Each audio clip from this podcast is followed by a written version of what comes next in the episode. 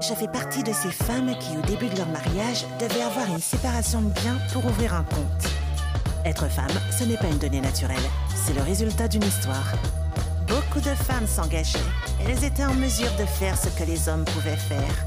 Si une femme n'a pas contrôle de son budget, n'a pas contrôle de son argent, qu'est-ce qu'elle peut faire toute seule? Elle a tout simplement pas la conduite de sa vie. Hello, c'est Johanna, je te souhaite la bienvenue dans Nous, les investisseuses, le podcast qui t'aide à prendre en main tes finances personnelles et à investir en t'inspirant du parcours de mes invités. Alors mets-toi à l'aise parce qu'on commence maintenant. Bon, bah, bienvenue Samuel dans Nous les investisseuses. Merci d'avoir répondu présent à mon invitation. Merci, tout plaisir pour moi. Bah, je vais commencer par te présenter euh, pour les personnes qui nous écoutent. Donc Samuel, moi je t'ai rencontré dans, l'association euh, Black Network où tu es euh, directeur adjoint de l'association. Depuis plusieurs années, tu es intégré à l'association. Moi, ça fait un petit peu moins longtemps. Et avant ça, tu étais conseiller en gestion de patrimoine dans un cabinet pendant cinq ans en tant qu'indépendant. Et tu as même fondé Docteur Patrimoine, un service d'accompagnement pour la gestion de patrimoine des particuliers. Mais euh, depuis quelques mois, donc euh, je crois que ça fait six mois, tu t'es réorienté vers euh, l'univers des cryptos puisque tu es maintenant consultant blockchain. et puis, j'ai pu assister au salon Africa Business 2022 où tu as été panéliste à la conférence Économie Crypto Africa, comprendre les nouveaux enjeux économiques de l'Afrique en développement. C'était super intéressant. Et il y avait un peu, je trouvais qu'il y avait un peu de scission entre les, les la génération Y, on va dire, avec les anciens. Euh, vous n'aviez pas forcément le, même point de vue et c'était super intéressant des discussions. Mais tu fais aussi euh, de l'intervention dans des écoles sur euh, toujours la thématique de l'univers des cryptos. C'est comme ça que je l'appelle, hein, parce que c'est très vaste, les cryptos. Il y a les cryptos, la blockchain, les NFT, bon, il y a plein, plein de choses. Et voilà, c'est de ça dont on va parler aujourd'hui, des cryptos et aussi de l'impact que peut avoir ces monnaies-là sur l'économie d'un pays, par exemple. Donc moi, je voulais savoir, euh, est-ce que cette euh, présentation, elle te va ou tu voulais compléter? Très bien, très bien. Euh, juste les cryptos, ça fait un peu plus, ça fait maintenant un an. Plus de ah! six mois, ça fait un an que je suis. ça va faire un an dans, dans un mois. Donc bientôt un an. D'accord. j'ai regardé un petit peu sur LinkedIn et puis on en avait parlé. Tu m'avais dit que tu allais basculer, mais quand tu as basculé officiellement, mais sinon, ça faisait plus longtemps ouais, que ouais, t'intéresses. Non, j'ai fait d'autres missions un peu avant, ouais, c'est ça.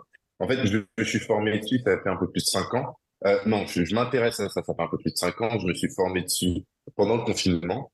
Euh, c'est le moment dans lequel euh, je suis formé dessus à fond, donc en 2020. Et euh, j'ai vraiment commencé à prendre des missions et à travailler sur le sujet à partir de mars, fin mars 2022. D'accord. Bah, du coup, tu réponds un petit peu à ma question. Bah, pourquoi tu t'es réorienté euh, vers euh, les cryptos et quelle est ta vision en fait sur l'avenir des crypto-actifs? Voilà, des crypto-actifs en général euh, pour l'avenir, quoi. Je vois. Alors, pourquoi moi, je me suis réorienté dans le domaine des cryptos? Essentiellement lié au, au fait que, à la base, comme tu l'as bien dit, j'étais conseiller en gestion de patrimoine. Ça faisait cinq ans que je faisais ça. J'arrivais à un moment où, au final, je j'ai bien aimé le travail de gestion de patrimoine, J'étais dans un super cabinet euh, qui, euh, qui me donnait les moyens de, euh, mes ambitions, mais je m'y retrouvais pas et je me me sentais pas au mieux dans ce domaine-là. C'est un domaine que j'avais choisi un peu parce que bah, quand je suis sorti d'école, c'était un domaine qui payait bien. Du coup, je me suis dit que j'allais j'allais aller là-bas, mais ça n'a pas été forcément ma passion. Et euh, mais c'est quand même un domaine qui m'a donné des euh, qui sont inestimables, vraiment qui euh, m'ont beaucoup construit, qui m'ont vraiment fait comprendre comment fonctionnait vraiment l'argent. Donc à partir de ces connaissances-là, il y a aussi le lien donc avec les cryptos et la blockchain. La manière dont moi je suis rentré dans les cryptos et la blockchain, je suis rentré essentiellement d'un point de vue aussi financier. en vrai, je suis intéressé depuis 2017, donc euh, lors de du bull run de 2017.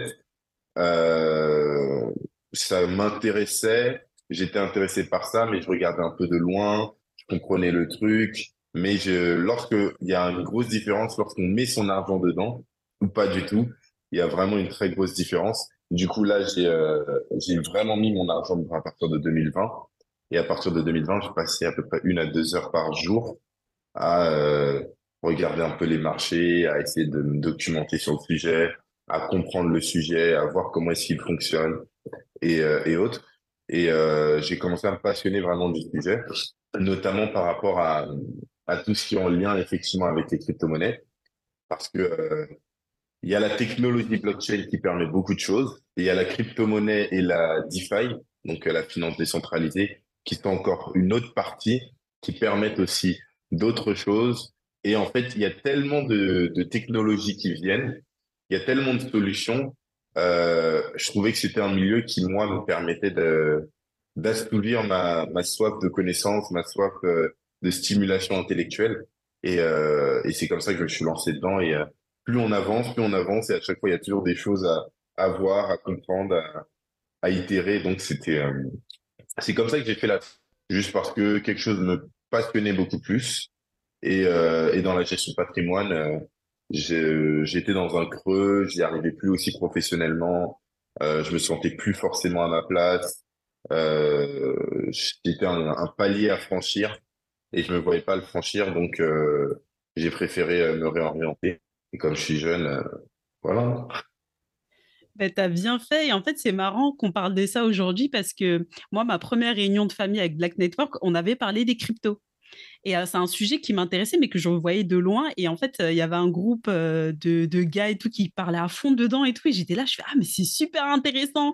Ils étaient en train d'expliquer vraiment que non, mais les cryptos, c'est pas l'histoire de juste la monnaie, c'est vraiment la blockchain, l'innovation intellectuelle et tout, technologique. Et du coup, ça m'a, moi c'est ça qui m'a donné envie de creuser sur le sujet et que j'ai commencé, je crois, juste après à investir parce que j'avais commencé à bien comprendre ce que c'était.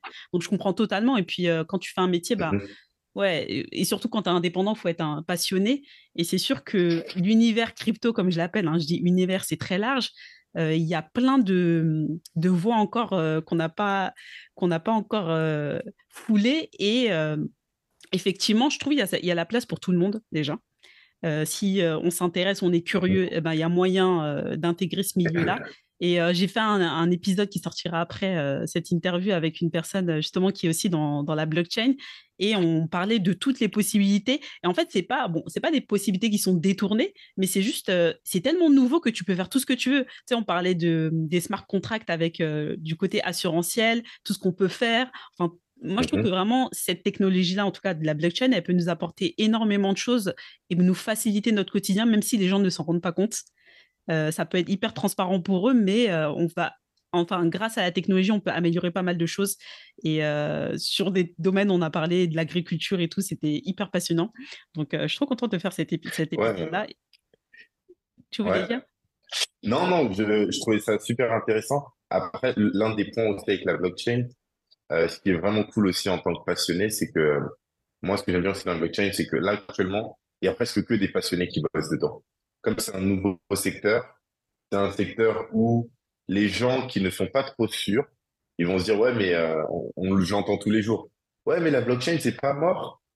Non, t'inquiète pas, on est en train de travailler euh, sous les radars. C'est le meilleur moment de travailler. C'est le moment où tu as le moins de personnes dessus. Il euh, n'y a pas de bruit euh, qui vient te distraire. Là, on est vraiment sur la, la blockchain. Euh, il y a quand même ce besoin de, de bien comprendre de bien comprendre cette technologie, de bien comprendre euh, les tenants aboutissants.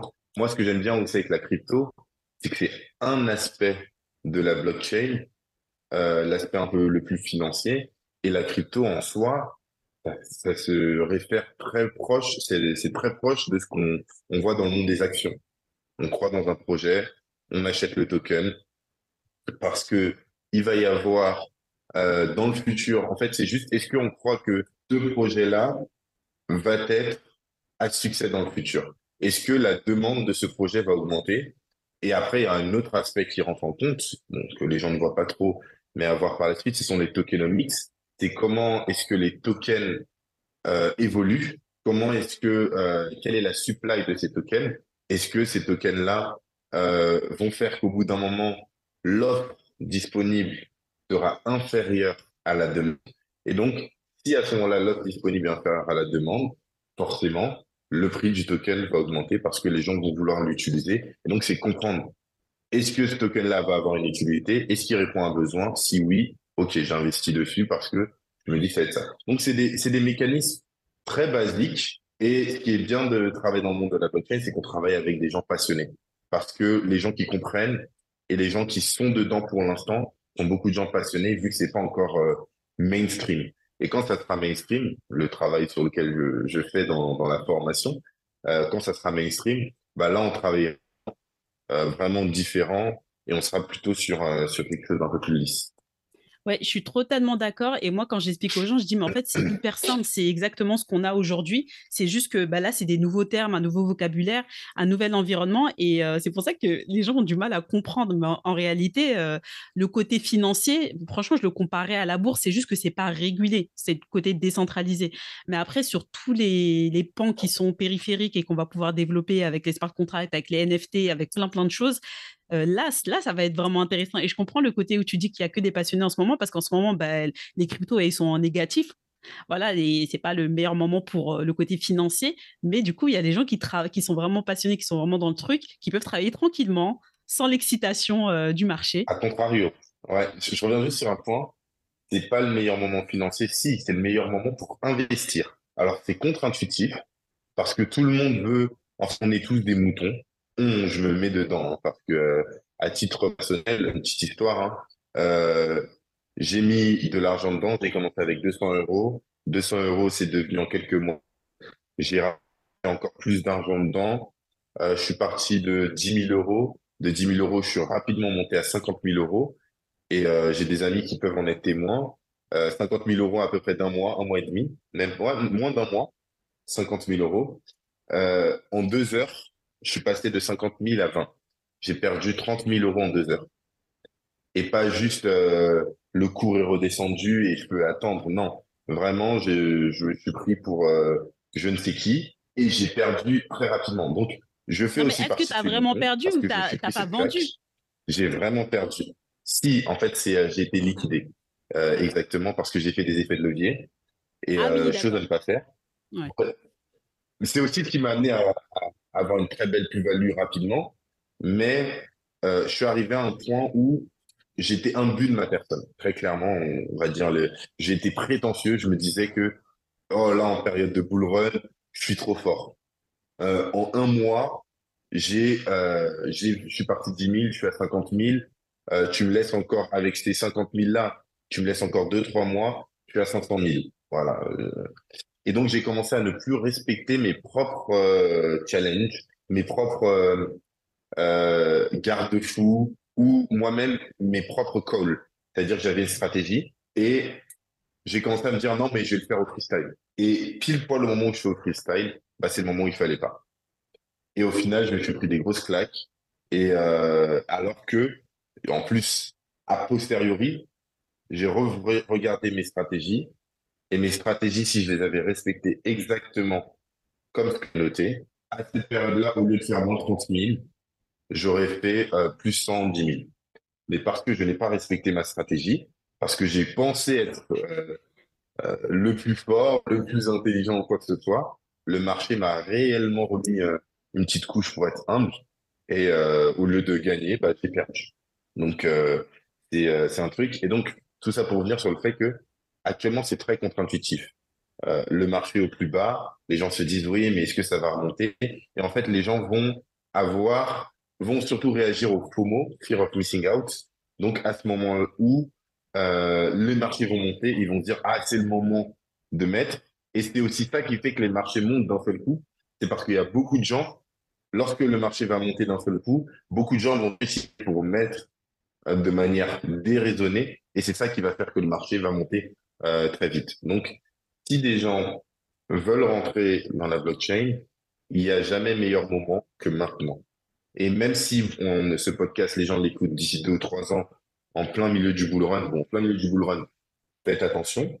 Mais si c'est quelque chose sur le long terme, vous le gardez, par exemple, c'est sur une épargne sur le long terme, n'hésitez pas, ce qu'on recommande toujours, c'est le DCA, Dollar Cost Average. C'est je mets une somme fixe tous les mois, les semaines, euh, les 10 jours, les 20 jours, en tout cas une période fixe, de sorte à faire ce qu'on appelle lisser le risque, faire en sorte que le risque soit lissé sur le temps et au fur et à mesure. Là, en tout cas, euh, moi, je trouve que le marché est encore bas, même si je pense, à titre perso, euh, avec tout ce qui se passe dans le monde, je ne sais pas encore comment ça va se passer cette année. Je suis pas contre un, je pense qu'il peut se passer un petit retracement, une petite correction encore dans l'année avant de repartir. Et, euh, et je pense très clairement que l'année va être une année assez intéressante pour les blockchains. Donc, en fait, toi, ce que tu as fait, c'est que tu as fait du trading, puisque tu as fait de l'effet de levier. Et donc, du coup, et forcément, tu peux gagner beaucoup plus, comme tu peux perdre plus que ce que tu as misé. Donc, je suis pas je sais pas si tu fais du trading euh, avec des investissements classiques boursiers. J'ai arrêté. Ok. Euh, et voilà, c'est pour ça. Ah, avant, oui. Avant, en tant que conseiller en, gestion de patrimoine, j'avais le portefeuille de mes clients, donc j'avais plusieurs quelques millions d'euros de gestion. et euh, je, je gérais un peu cette partie-là. En grosso modo, en fait, tu fais des allocations, tu les places sur des fonds, et ce sont ces fonds-là qui font un peu euh, toute cette partie-là. Donc, tu gères quand même une certaine allocation, de sorte à ce que cette allocation, donc la, la somme que ton client confié, puisse correspondre à son profil d'investisseur, et des fonds vont placer ça. Donc, euh, c'est pas du daily trading, c'est vraiment juste euh, de la gestion euh, de portefeuille. Maintenant, dans la blockchain, là, j'étais vraiment rentré dans euh, du, du, trading au jour le jour. Euh, j'ai arrêté à un moment parce que je me suis aussi rendu compte que ça dictait mon humeur euh, en fonction de mes journées. C'est-à-dire lorsque je faisais des journées où j'étais en plus-value et que j'avais fait des bons trades, euh, bah j'étais j'étais heureux, j'étais bien, tout se passait bien. Par contre, lorsque euh, je faisais des journées où j'avais perdu de l'argent, euh, j'arrivais pas à le décorréler. C'est-à-dire que même si ma journée était top, mais comme j'avais perdu de l'argent, euh, je me sentais pas super bien. Et donc j'ai très vite compris un peu ce, mécanisme et je me suis dit ouais là il y a quelque chose qui ne va pas. Du coup j'arrête le trading journalier et je me concentre juste sur de l'investissement long terme et le trading journalier on arrête parce que euh, bah, en fait ça ça a, une, ça a un impact sur ma santé mentale. Donc, en fait, au final, bah, c'est tes émotions qui te guidaient, alors que, comme on dit, l'ennemi de l'investisseur, c'est lui-même. Pourquoi? Parce que, bah, du coup, on se fait guider par nos émotions et on n'a pas des décisions rationnelles. Et même toi, en tant que conseiller en gestion de patrimoine, tu t'es fait avoir parce que, voilà, on est des êtres humains. Et, et comme tu l'as dit, si mmh tu avais suivi ta stratégie, euh, ta stratégie qui était factuelle, tout était cadré, sans émotion, tu aurais gagné, en fait. Et en fait, c'est ça que je faut montrer aux gens, c'est que il n'y a pas besoin de s'y connaître, de faire des trucs compliqués pour gagner de l'argent, pour faire fructifier son argent. En appliquant des stratégies simples, plutôt passives, là, tu peux vraiment euh, ben voilà, faire fructifier ton argent et on n'est pas en train de chercher à avoir des millions, pourquoi pas, mais euh, c'est sans stress. Voilà, on se décorelle, euh, on décorelle ses émotions des résultats. Et moi, honnêtement, sur les cryptos, je suis, je suis en négatif, mais je m'en fous, tu vois, parce que j'ai investi, bon, j'ai pas encore fait du DCA, mais euh, donc du progressif, mais ça, c'est un truc où je me dis, bon, je sais pas trop ce que ça va donner. Là, je commence un peu plus à me renseigner sur le milieu du Web3, mais moi, mes cryptos, quand je les ai achetés, c'est dans une démarche de me dire, je les lègue à mes filles, en fait. Donc en vrai, c'est du très très long terme, mais je m'en fiche. Je me dis là, c'est en négatif, mais honnêtement, le Bitcoin, je crois, j'ai vu, il est à 22 000. Je ne crois pas qu'il va rester à ce montant-là. Je pense que ça va augmenter. Et puis, sinon, sinon, c'est pas grave. J'ai mis une somme qui n'était pas importante, une somme que j'étais prête à perdre parce que c'est un investissement, euh, voilà, c'est un actif très risqué il bah, n'y a pas de souci. Si c'est perdu, c'est mmh perdu. moi, j'ai d'autres investissements en immobilier, en bourse, sur lequel je sais qu'il n'y a pas de souci. ça, va, ça prendra de la valeur dans le temps et on ne se stresse pas. Donc, effectivement, tu mmh montres bien, même qu'en étant professionnel, ben, on reste toujours des humains. Et on peut se faire avoir par, ça, par les émotions. Donc, c'est bien d'être formé, mais derrière, c'est bien de faire des choses hyper basiques, du passif, et au final, ça marche. Il n'y a pas de secret. Mais la, la, la, plus grande formation, je pense, pour euh, moi, moi, je dis que j'ai entre guillemets perdu, je dis entre guillemets parce que pour moi, c'est le prix de ma formation. Je le, je le prends de cette manière-là. Euh, je dis c'est une formation qui m'a coûté 30 000 euros pour apprendre à gérer mes émotions, pour apprendre euh, le, pour mettre à la lumière le fait que mes émotions peuvent être mon entre guillemets mon pire adversaire. Euh, et euh, effectivement, même si on est professionnel, même s'il y a quoi que ce soit, faire très attention euh, à nos émotions et à la manière dont on fait les choses. Ouais. ouais, je vois totalement ce que tu veux dire. Et 30 000 euros, ça peut paraître énorme pour une formation, mais au final, c'est rien parce que je me dis que si tu avais gagné peut-être 500 000, tu serais allé encore plus loin. Ça t'aurait fait gonfler l'ego et tu aurais peut-être perdu beaucoup plus. Donc au final, 30 000, c'est rien parce que là, cette leçon-là, tu l'as appris à vie en fait. Totalement, totalement. Du coup, on va continuer. Je voulais un petit peu parler plutôt de hum, l'impact des cryptos sur, donc là plutôt des crypto-actifs, crypto-monnaies sur euh, les économies des, pays. Donc là, on a vu qu'il y a le Salvador, le Panama et la République de Centrafrique qui sont les premiers pays à avoir adopté le Bitcoin comme monnaie nationale. Euh, et je voulais que tu nous parles un peu plus du projet euh, de monnaie numérique de la Centrafrique euh, parce que tu en avais parlé euh, lors de la conférence euh, Business Africa. Mhm. Et est-ce que tu sais si bah, cette monnaie qu'ils ont créée, que le pays a créée, est-ce que ça a eu un impact sur la vie des Centrafricains ou est-ce que ça en est du projet? J'ai pas trop regardé, j'ai regardé un petit peu, mais est-ce que tu peux nous faire un petit état et nous expliquer bah, pourquoi la Centrafrique a décidé déjà de reconnaître le Bitcoin et pourquoi après ils ont décidé de créer leur propre monnaie? Ok. par rapport aux, aux monnaies, ceux qui ont décidé de mettre en place le Bitcoin, le premier, donc, c'était le Salvador, euh, qui était plus lié aussi à une politique euh, nationale, euh, une volonté aussi un peu de sortir du dollar. Et après, il y a, il y a certaines économies qui, qui font ça aussi par nécessité, parce que la fluctuation de leur monnaie ne leur permet pas de, de bien, de savoir après du jour au lendemain, ou même de bien vivre. Donc, le fait d'avoir une monnaie autre sur laquelle il pouvait avoir un impact. Malheureusement, ils sont quand même rentrés dans la donc euh, un peu dans le pic euh, du bull run. Donc c'était un peu dur à encaisser pour le pour le Salvador.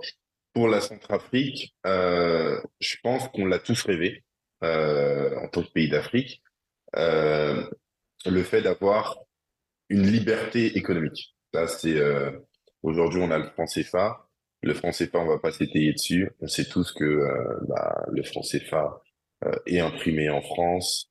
Euh, même si on veut changer le wording de base, c'est le franc des colonies. déjà, le fait que ça s'appelle encore franc, déjà simplement. Euh, le français, c'est colonie. Ouais, ça veut dire euh, franc, euh, le franc des colonies françaises africaines, un truc comme ça, ou je sais plus quoi. Mais en gros, c'est imprimé et géré en France. Et un pays qui n'a pas la main mise sur sa monnaie, c'est pas un pays qui est libre et qui peut se développer économiquement correctement, en fait. C'est ça que c'est ça la problématique qu'il y a en ce moment. C'est ça. Il n'y a pas de banque centrale, il n'y a pas de, de, possibilité au gouvernement de pouvoir euh, financer lui-même via de la dette euh, l'économie du pays. Il n'y a pas il n'y a pas d'économie monétaire. Il y a certes une économie budgétaire, mais pas monétaire. Il faut savoir aussi que la plupart des capitaux de ces pays-là euh, sont obligatoirement euh, donc euh, mis en termes de entre guillemets on appelle ça des collatéraux euh, dans les euh, en France. Donc au final, il y a tout un truc qui fait que pour les pays d'Afrique, on est juste les grands perdants. Donc, euh, je pense que tous les pays d'Afrique ont rêvé de ça. Euh, Kadhafi avait voulu mettre euh, mettre ça en place. Bah, ça n'a pas abouti. on parle de l'écho, mais l'écho étant juste au final un changement de wording toujours, mais qui garde la même chose que le franc CFA. je pense que tout le monde a rêvé un peu de ça.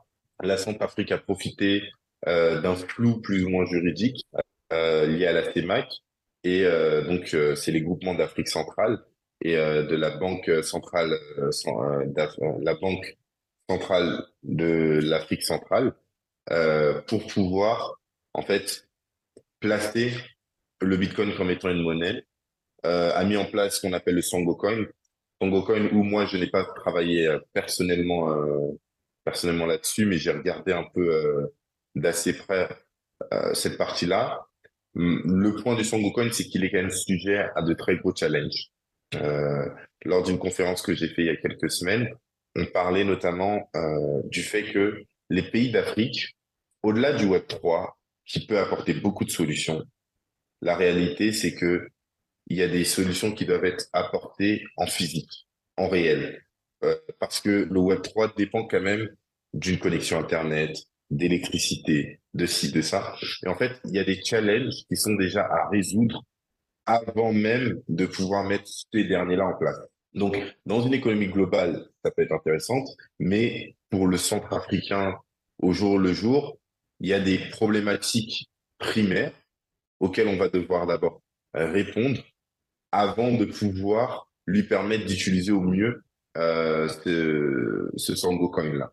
Donc, euh, des problématiques liées à l'électricité, des problèmes liés au, au, réseau Internet, ce genre de choses-là. Euh, mais ça peut être en tout cas source de croissance dans le futur.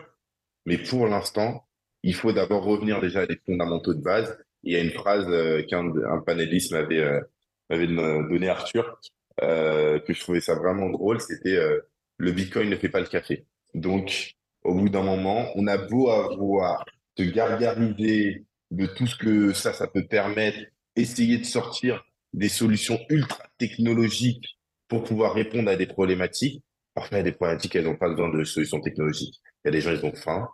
Pour ça, il faut juste faire à manger, il faut juste faire de l'agriculture. Donc, revenir. Et si on part sur des principes aussi de base, euh, il y a le secteur primaire, secondaire, tertiaire. Euh, il faut développer les choses dans l'ordre. Secteur primaire, répondre aux besoins primaires, par par rapport à la pyramide de Maslow, et petit à petit développer des industries et autres. Mais si on veut directement développer par secteur tertiaire, bah, on bâtit en fait une maison sur du sable et on risque pas d'aller super loin. Donc il y a quand même des challenges à travailler en amont, et ce que la Centrafrique a très bien compris, et euh, qui va prendre du temps, mais euh, qui, je pense, euh, va, en tout cas, il y a, un certain leadership dans le pays qui qui est assumé et qui est bien pris en amont euh, et qui souhaite réellement à ce que les choses avancent. Donc, euh, j'ai pas de doute que euh, bien entouré, euh, la Centrafrique va pouvoir faire de, belles choses et potentiellement être leader de sur ce sujet-là dans le monde. Bah, il y a plusieurs points sur lesquels je voulais revenir. Déjà, de réexpliquer un peu aux personnes qui nous écoutent que aujourd'hui, c'est vrai que dans, en tout cas moi, dans mon pays, je suis originaire du Togo, donc en Afrique de l'Ouest. Donc nous, on a la CDAO, l'Afrique centrale, donc les pays de l'Afrique centrale, donc il y a le Gabon, le Congo, etc., le Cameroun, la Centrafrique. Donc eux, c'est la CEMAC. Euh, donc il y a le, il y a le franc CFA, c'est pas le même franc CFA en plus. j'avais halluciné quand j'avais appris ça parce que moi je connaissais pas trop euh, la zone Afrique. Euh, Afrique centrale, plutôt l'Afrique de l'Ouest. Et quand j'avais découvert que la monnaie, donc le franc CFA d'Afrique de l'Ouest, n'était pas utilisable en Afrique centrale, j'avais trouvé ça aberrant. Et en fait, ce qu'il faut comprendre, c'est qu'aujourd'hui, nous, on est en France, on est dans une zone, on a la Banque centrale européenne. Aux États-Unis, ils ont aussi euh, leur banque centrale. Quand il y a eu la crise Covid en 2020, les États, les banques centrales ont émis de la monnaie. La planche à billets, ils ont bombardé, bombardé. Et euh, ça, c'est un truc qu'on ne peut pas faire en Afrique. Parce qu'on n'est pas euh, dépositaire, on n'est pas, on n'a pas la main, enfin les pays n'ont pas la main sur euh, leur monnaie. Donc ça, c'est le premier point. Et dans le deuxième point que tu disais, je pense que tu voulais parler plutôt du, côté Web 3 plutôt que du côté vraiment uniquement monnaie, parce que la monnaie, avoir de l'argent et pouvoir, euh, c'est vraiment un levier pour pouvoir se développer économiquement. Mais euh, là, on parlait vraiment du côté Web 3. Et effectivement, euh, quand tu es dans des pays, tu veux mettre en place, oui, il y a le, le, web décentralisé, le Web 3, mais que tu as des gens qui ont des coupures de courant tout le temps, qui n'ont pas l'électricité, qui n'ont pas l'eau, effectivement, pour eux, ce n'est pas, pas, pas la priorité. c'est pas du tout la priorité. Euh, les gens cherchent à manger, à se débrouiller et euh, l'écologie, tout ça, c'est pas leur problème en fait. Ouais, euh, très clairement. Après, si l'écologie, ça, ça, peut être euh, un sujet hein, très rapidement si c'est bien incentivé, mais. mais pour les populations, juste, sais pas. En fait, faut... oh, ouais, mais il faut pas qu'on. Le, le, problème qu'on a aussi, et même nous en termes de diaspora, qu'on a souvent, c'est cet aspect où on on, regarde les choses de notre prisme. Euh, nous, on a des challenges, il y a certains challenges qu'on n'a pas, que au pays ils ont. Euh, moi, j'ai vécu en Centrafrique euh, plus jeune. Il y a des décisions que j'ai eu à faire lorsque j'avais j'avais 10 ans, qu'un enfant de 10 ans aujourd'hui en France, il y en a vivent vraiment dans des familles très défavorisées euh, n'ont pas que 95% des enfants en France n'ont pas à faire, alors que euh, en Centrafrique, euh, même étant d'une famille aisée, on a vécu des moments de galère qui étaient quand même intenses.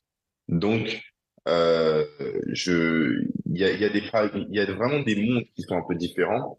Et en tant que diaspora, souvent, bah, je pense, je sais pas si ton audience, elle est plus orientée diaspora ou, ou africaine, mais en tant que diaspora, on a souvent le truc de se dire, parce qu'on pense être proche de, de, notre, euh, de notre culture africaine, euh, qu'on sait quels sont leurs challenges.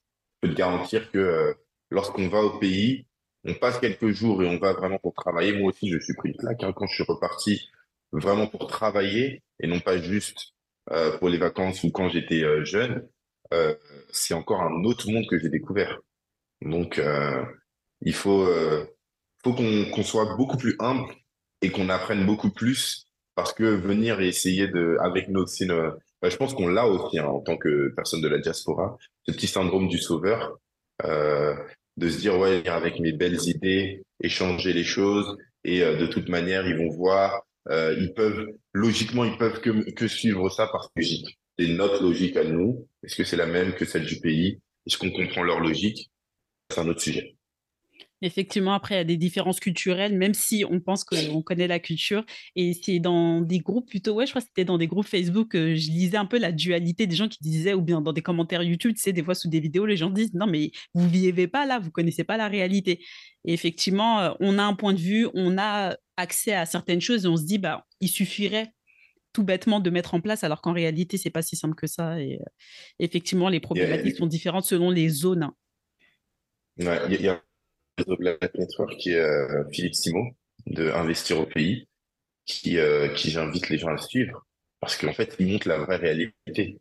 Et euh, Investir au pays, sa, chaîne, c'est mieux que des, des séries nigérianes, des, c'est incroyable à quel point il y a des rebondissements, à quel point il y a toujours des dramas, à quel point il y a, il y a des sujets incroyable et des gens qui font preuve d'une. Je pense que lui, il montre vraiment la réalité de ce que c'est qu'investir au pays. Euh, et souvent, les gens restent ici, on dit oui, on va envoyer de l'argent au pays, après on se fait arnaquer. Arnaquer parce qu'on ne sait pas ce qu'on fait réellement. Non, mais après, je, je, je connais Philippe Simo parce que mon conjoint, il le suit à fond. D'ailleurs, hier, on regardait pas sa mhm. vidéo, mais une vidéo de l'investisseur euh, africain, euh, Hervé, je crois qu'il s'appelle. Et, euh, mmh effectivement, en fait, lui, la différence, c'est qu'il est, il est, il a grandi au Cameroun, il est venu en France et il est reparti vivre. Et c'est vrai que si tu investis et t'envoies juste de l'argent, ben non, en fait, il faut être sur le terrain, voir comment ça se passe. Et c'est ce que fait, je ne sais pas si tu connais euh, l'association Repat Africa. Euh, et ben, mmh le mmh fondateur, c'est ce qu'il fait. Il, il, fait des voyages immersifs pour que, il a dit, faut vous veniez voir en fait comment ça se passe, comment ça fonctionne, comment les gens travaillent avant d'investir en fait pour bien comprendre. Et effectivement, euh, mm. ça ne nous viendrait pas à l'idée d'investir, je sais pas. Euh, là, j'ai eu une invitée euh, qui a investi aux États-Unis. Elle a dit, elle s'est toujours déplacée.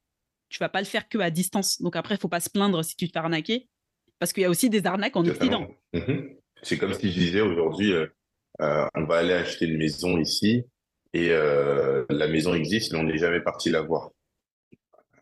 mis les, les chances que même si on est en France, euh, tu peux quand même te faire arnaquer. Hein. Donc, euh, euh, non, c'est très important. Et un projet, ça reste un projet entrepreneurial la plupart du temps.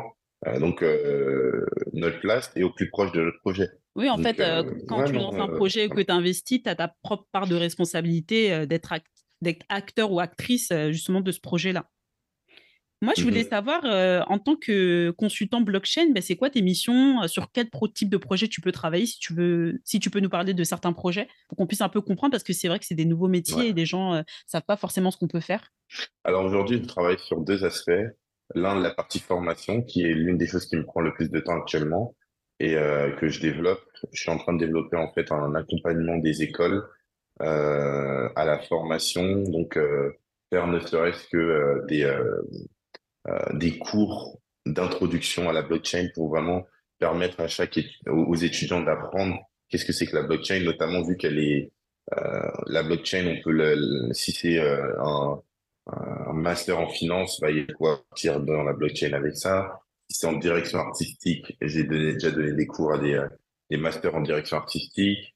Euh, si on est sur de la supply chain, on peut faire sur ça, sur de l'innovation, il y a de quoi faire, sur du management, il y a de quoi faire. En fait, il y a, il y a sur tous les aspects même de l'ingénierie, en fait, la blockchain, en tout cas un angle de la blockchain s'adapte à ça.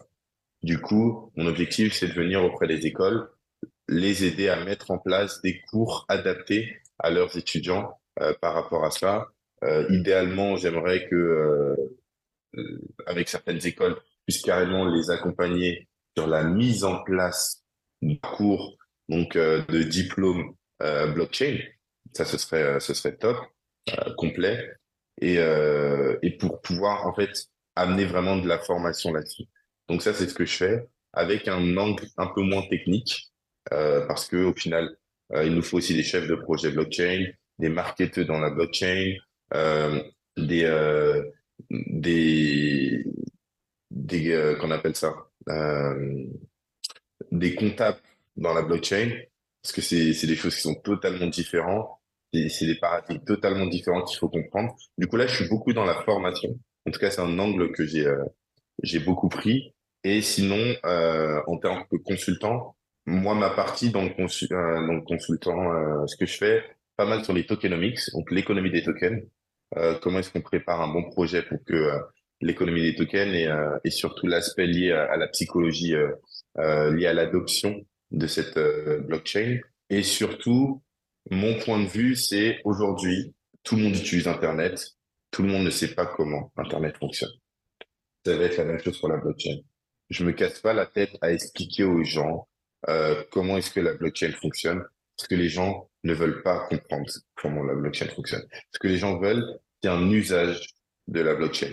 Donc, lorsque je forme mes étudiants ou lorsque je, je fais du consultant, euh, je, je, fais du consulting pour mes, euh, pour des boîtes, je leur, euh, je les amène en fait à réellement proposer des expériences à leurs clients en améliorant leur service grâce à la blockchain, sans pour autant, si ce n'est pas nécessaire, parler de la blockchain.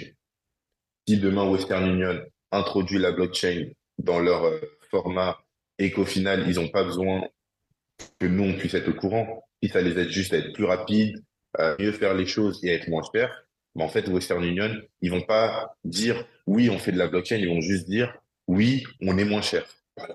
Et les gens, parce qu'ils sont moins chers pas parce qu'ils auront mis de la blockchain dedans. Les gens sont, on s'en fiche royalement si c'est de la blockchain ou pas. Ce que les gens ils veulent, c'est que mon argent, je l'envoie de point A à point B et que ça soit presque gratuit. Voilà. C'est tout ce que je veux. Et c'est ce que aujourd'hui offre la technologie blockchain. Beaucoup dans le monde de la blockchain, euh, parce qu'on est des passionnés, veulent expliquer à tout le monde, oui, mais c'est ça l'innovation. Euh, non, venez, on trouve des, des pratiques, euh, on accompagne, donc j'accompagne des professionnels qui, euh, qui veulent juste mettre en place quelque chose. Comment est-ce qu'on crée l'expérience de sorte à ce que l'expérience de l'utilisateur soit la plus fluide possible et qu'on améliore le service et qu'on réponde à un besoin. Et à partir de ce moment-là, partie des clients qui me demandent de faire ça dans le monde de la blockchain, et au final, on n'a même pas besoin d'utiliser de la blockchain dedans. Et euh, c'est même pas une nécessité d'utiliser la blockchain. Donc, tu es vraiment, que je dirais, que ce soit au niveau de tes interventions école ou de, consulting, tu es vraiment sur des usages, parce que c'est ce que j'allais te demander en fait, mais c'est tout étudiant, toute filière confondue, mais comment en fait euh, bah, ce milieu-là peut s'intégrer à leur pratique métier? Et aussi pour les, pour, les, bah, pour les usagers, pour les entreprises, comment est-ce qu'on peut, bah, de toute façon c'est ça, hein, est-ce qu'on, comment on peut utiliser les technologies là pour proposer de meilleurs services, aussi réduire les coûts, parce que ce qu'on dit, bon là on a parlé de, parce que c'est, quand même moins cher, il y a moins de, bah, d'intermédiaires hein, quand tu passes par des smart contracts, etc. Mais c'est aussi instantané. Et ça, c'est hyper. Ça, c'est pour moi, c'est vraiment le cœur. En dehors de, des tarifs, c'est instantané. T'as pas de. Tu sais, là, tu as des marchés financiers, c'est fermé, ou tu as des bureaux, des machins, des trucs. Il y a des salariés rentrent chez eux au bout d'un moment. Alors que là, à tout moment, tu lances le, le truc. C'est immédiat, en fait. C'est quasi immédiat. Ça prend quelques secondes le temps d'être traité. Euh, parce que c'est justement décentralisé et qu'il y a tout un réseau euh, euh, de mineurs, etc., qui, qui, travaillent jour et nuit dans le monde entier justement pour, pour, mmh. pour que le système puisse fonctionner. Euh, et du coup, donc c'est super bien ce que tu disais au niveau des étudiants, que enfin que tu n'as même pas besoin d'expliquer ce que c'est que la blockchain. Effectivement, aujourd'hui, on utilise Internet, mais honnêtement, moi, je ne sais pas comment ça fonctionne dans le détail. Et, y a, et effectivement, j'ai une invitée qui disait, tu n'as pas besoin de comprendre exactement comment fonctionne la blockchain pour travailler dedans même. Et au niveau... Alors, il y a quand même une base. C'est bien d'avoir une base. Bah, en détail. Ce, que moi, je, préconise, avoir une base. Mais oui, euh, aujourd'hui, je ne sais pas faire un smart contract. Et je ne ferai pas de smart contract parce que, euh, certes, par exemple, j'ai appris j'ai appris à coder tout seul, euh, je me suis posé euh, j'ai fait des trucs en ligne et j'ai appris à coder. si besoin est, je peux coder. Mais ce n'est pas pour moi. Je ne suis pas un, développeur tout stack, toutes ces choses-là. Du coup, j'ai appris juste pour avoir la compétence et comprendre lorsque je parle à des développeurs, mais je, ce n'est pas mon domaine. Donc, dans la blockchain, ce sera la même chose aussi. Euh, on peut être un marketeur, il faut juste comprendre l'univers, comprendre la base, savoir de quoi on parle, euh, mais après, euh, on peut... Désolé, on n'a pas besoin de tout, connaître dans, dans la blockchain pour travailler dedans. Non. Mais d'ailleurs, si on peut revenir sur les métiers, tu parlais de. Et, je là, je commence vraiment à me renseigner là-dedans et je vois des métiers de community manager, d'assistante virtuelle, de comptable. Et je me suis dit, mais comment? Apparemment, ce que j'ai compris, c'est que tous les métiers qui existent dans le Web 2, eh ben, ils existent aussi dans le Web 3. Mais c'est quoi la différence entre un comptable Web 2 et un comptable Web 3 Vu que tu en as parlé tout à l'heure. Parce que là, pour le coup, ça. Alors, comptable, là, c'est pas le plus simple à expliquer. D'accord. Parce que le, la problématique du comptable aujourd'hui, c'est que tout n'est pas encore fixé et normé. Du coup, les comptables, en général, ils s'arrachent les cheveux parce que euh, euh, comment gérer euh, les comptes. Donc, aujourd'hui, il y a plus ou moins des pratiques, il y a plus ou moins des bases de connaissances à mettre en place qui vont faire que juste le comptable va devoir plus ou moins comprendre, OK, si j'accepte, moi, dans mon business, j'accepte les paiements crypto, quelle est la crypto de base? Est-ce que j'accepte dans n'importe quelle crypto ou au final j'accepte en, en, Bitcoin, en BNB, tout ça. Donc, juste voir ça. Et après, là où les comptables s'arrachent aussi euh, les cheveux, c'est euh, la conversion de la valeur de ces cryptos qui fluctue tellement que il va bloquer son, euh, son bilan comptable à date. Le lendemain, il y a 20% qui a changé. Donc, c'est quand même une très grosse complexité pour le comptable euh, sur cette partie-là. C'est juste, en tout cas, comprendre quelques éléments de base qui peuvent permettre de faire ça. Euh, notamment, après, on peut parler aussi hein, euh, de, de security token. Comment est-ce qu'on peut faire pour potentiellement faciliter la revente ou la, la, le fait de vendre des parts ou le fait de léguer des parts, ce genre de choses qui pourront arriver avec les security tokens. Mais euh, en fait, c'est juste pouvoir permettre aux comptables d'avoir une formation et d'avoir euh, une photographie à date de comment a évolué ce, milieu-là, comment il peut évoluer et juste lui donner les outils pour pouvoir continuer régulièrement de se former. Et lorsqu'on a déjà une base, et c'est surtout, moi, dans mes formations, l'un des premiers points que, que j'essaye de remettre à plat, c'est la peur, la peur de l'inconnu. Parce que très souvent, comme on a l'impression que c'est quelque chose qui est euh, tellement loin, complexe, compliqué, si, ça, bon, au final, on se retrouve à nous-mêmes nous brider parce qu'on se dit, ah, c'est trop compliqué. Ah, ça me fait déjà mal à la tête. Alors que dès qu'on a compris les bases, au final, on a une certaine curiosité qui nous permet au final de, bah, on a juste à lire un article pour être à jour. Et c'est ça que il faut vraiment mettre en, passer ce palier de la peur de l'inconnu et euh, la, complexité. Et dès qu'on a compris le VAPA, bah, au final, c'est très simple de pouvoir euh, se former là-dessus. Mais effectivement, j'ai pas pris l'exemple le plus simple avec le comptable parce que oui, il y y a, toute une réglementation. Après, il y a des normes comptables, etc. Donc c'est vrai que c'est pas évident euh, c'est un métier qui va évoluer pour les comptables qui vont se spécialiser, euh, on va dire, Web 3. Mais sur d'autres métiers, moi, ce que j'ai compris, c'est que, bah, par exemple, une assistante virtuelle, bah, elle reste assistante virtuelle, mais par contre, il va bien falloir que tu comprennes le milieu du Web 3 pour pouvoir aider ton client parce que du coup, les problématiques qu'il a sont pas les mêmes. Dans le Web 2, euh, un community manager, quand tu vas publier sur des réseaux sociaux classiques, Instagram, etc., tu as beaucoup moins d'engagement que quand tu es community manager dans le Web 3, où tu as des groupes Discord où les gens sont hyper engagés. Donc, c'est un milieu vraiment où il y a vraiment beaucoup des communautés euh, moi, je suis dans pas mal de groupes Discord et c'est vrai que c'est génial parce que les gens sont actifs en fait. Et euh, ce ne sont pas des porteurs de projets, mais ils sont hyper actifs. Donc, c'est vraiment ça la différence sur euh, la plupart des métiers. Mais je pense que c'est vraiment, si on, est curieux, curieuse et qu'on s'intéresse au sujet et qu'on veut à minima comprendre un peu c'est quoi, c'est quoi le Web 3, c'est quoi la finance décentralisée, c'est quoi le, web décentralisé, tout ça. Je pense qu'il y a moyen de, de, prendre sa place, surtout maintenant, on est vraiment aux prémices euh, et, c'est là où on ne te demande pas d'être tech pour comprendre, on ne te demande pas d'être tech pour euh, y travailler. Généralement, bon, si tu parles anglais, c'est bien. Et euh, si tu as un intérêt pour la chose, il y a moyen de, de, se, de se reconvertir dans ce milieu-là. En tout cas, c'est ce que je pense. Je ne sais pas ce que, ce que tu en penses. Bah, moi, moi, à titre personnel, je suis totalement d'accord avec toi. Et après, j'espère que d'ici d'ici les prochains mois, je pourrais offrir une formation qui, qui pourrait permettre à tout le monde de, euh, de venir et, et, quelque chose de legit, pas une formation dans le trading ou autre, mais vraiment quelque chose qui reprend un peu des bases, euh, qui permet à tout le monde euh, d'avoir des, des, bases solides, projet dans le Web 3, d'être euh, dans le Web 3, pour réellement permettre aux gens de, de travailler, parce que dans le Web 3, on a ce besoin. Et, euh, et c'est, il y a, y a un très, très, très gros besoin de formation dedans. Du coup, euh, ouais, voilà, voilà ce sur quoi euh, j'espère pouvoir apporter ma pierre à l'édifice. C'est génial hein, ce côté-là parce que c'est hyper important.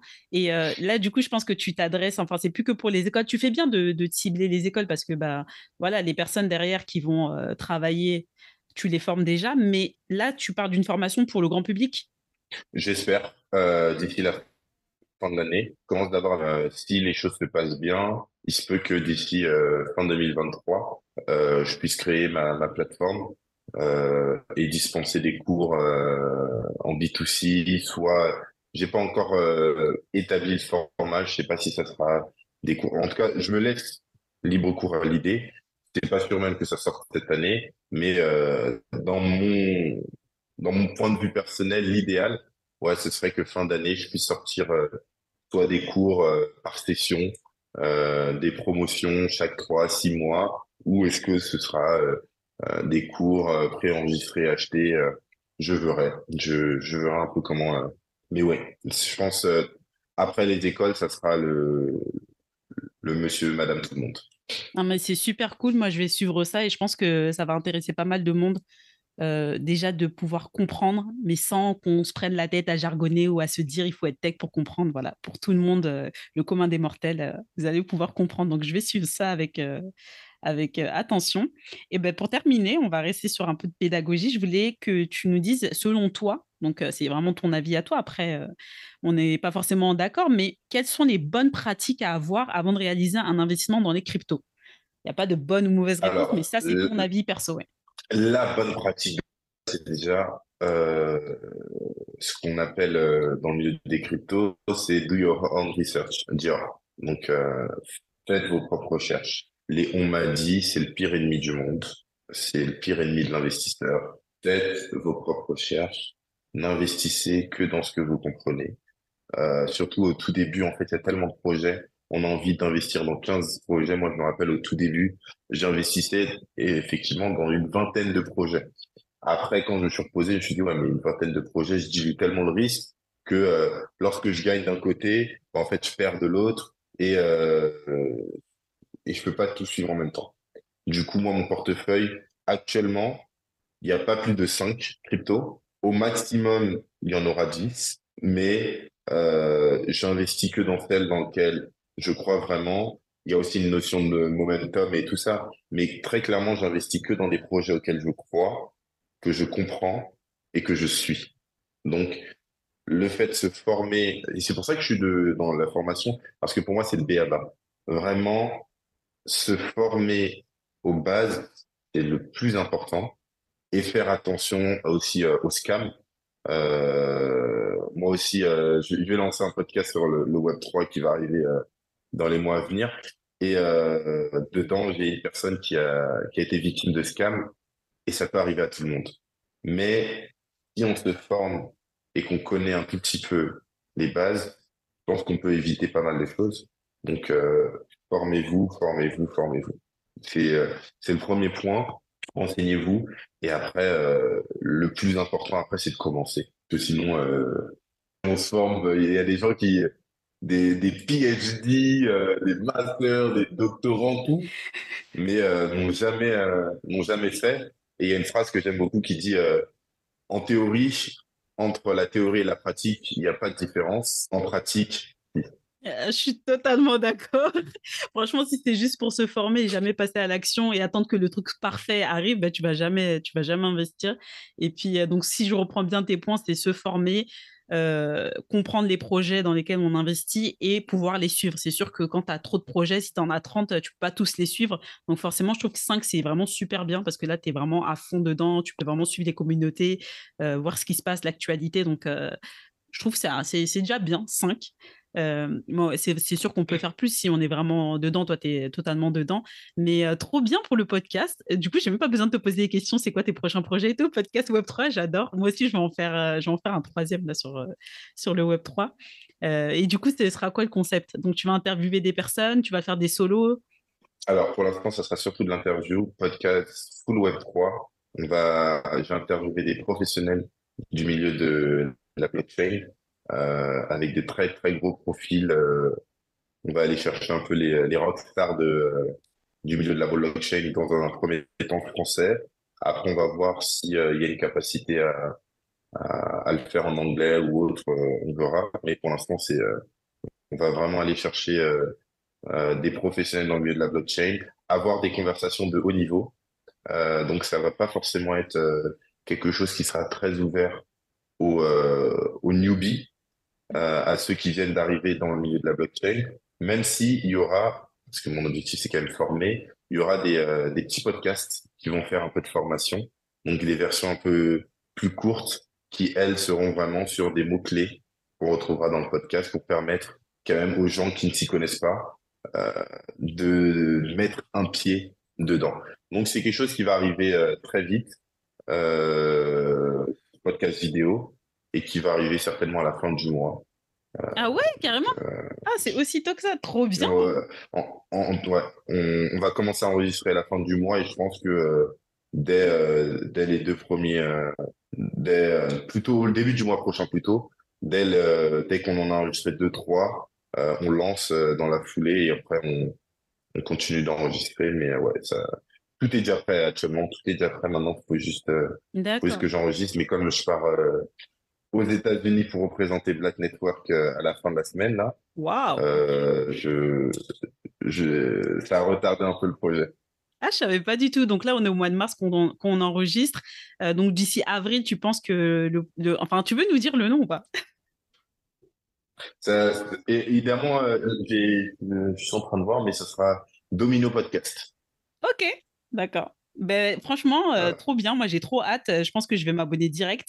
Donc, je voulais savoir, ben, pour les personnes qui veulent savoir quand tu vas sortir ta formation, le podcast, qui veulent te suivre, où est-ce que, où est-ce qu'on peut te suivre? Où est-ce que tu préfères qu'on te suive? On, peut me suivre sur LinkedIn, donc Samuel Dico, Samuel euh, S-A-M-U-E-L et Dico V-I-C-K-O, pas comme les chips. Euh, et sur, sur Instagram, euh, le podcast, la page du podcast est déjà créée. Ça s'appelle Domino Podcast. Il n'y a rien pour l'instant, mais vous pouvez déjà aller suivre. Et ou sinon, euh, moi, mon Instagram, c'est euh, onclesam.fr. Mais bon, pour l'instant, c'est plus un, Instagram perso euh, que je fermerai, je pense, quand les autres, que en tout cas, je mettrai en privé lorsque les, les podcasts vont sortir pour garder un peu ma petite bulle perso. Mais pour l'instant, ça reste ouvert pour les gens. Donc, si les gens je vais mettre ça dans les notes de l'épisode, de toute façon, toutes les ressources euh, avec tes comptes et comment te suivre. Et euh, je pense que bah, l'épisode, c'est très bien. Il va, il va sortir au moment où il y aura déjà des épisodes de podcast, donc ça va être génial. Donc ça, euh, les personnes bah, qui, vont nous écouter, vous gardez vos casques aux oreilles et vous écoutez le premier épisode de Domino. ouais, j'espère, ouais. Normalement, début avril, premiers épisodes de Domino, ils sortent. Vous les retrouvez sur YouTube et toutes les plateformes. Impeccable, j'adore. Et on espère que ça va, ça va être à la hauteur. Ben, merci beaucoup Samuel, c'était hyper intéressant. J'ai appris, appris, encore plein de trucs. Ça me donne encore en plus envie de me former au Web3. Donc euh, merci euh, d'avoir partagé ton expérience avec nous. Merci à toi, c'était un plaisir de ce moment-là et, euh, et, au top et à bientôt pour de nouvelles. Hein. Super. Merci d'avoir écouté cet épisode jusqu'à la fin. Comme d'hab, je te laisse toutes les ressources dans les notes de l'épisode. Big up à toi si tu laisses un avis ou une note sur Apple Podcast ou Spotify. C'est grâce à toi que le podcast est plus visible et que je peux faire venir de super invités. Allez, je te donne rendez-vous pour le prochain épisode de Nous les investisseuses.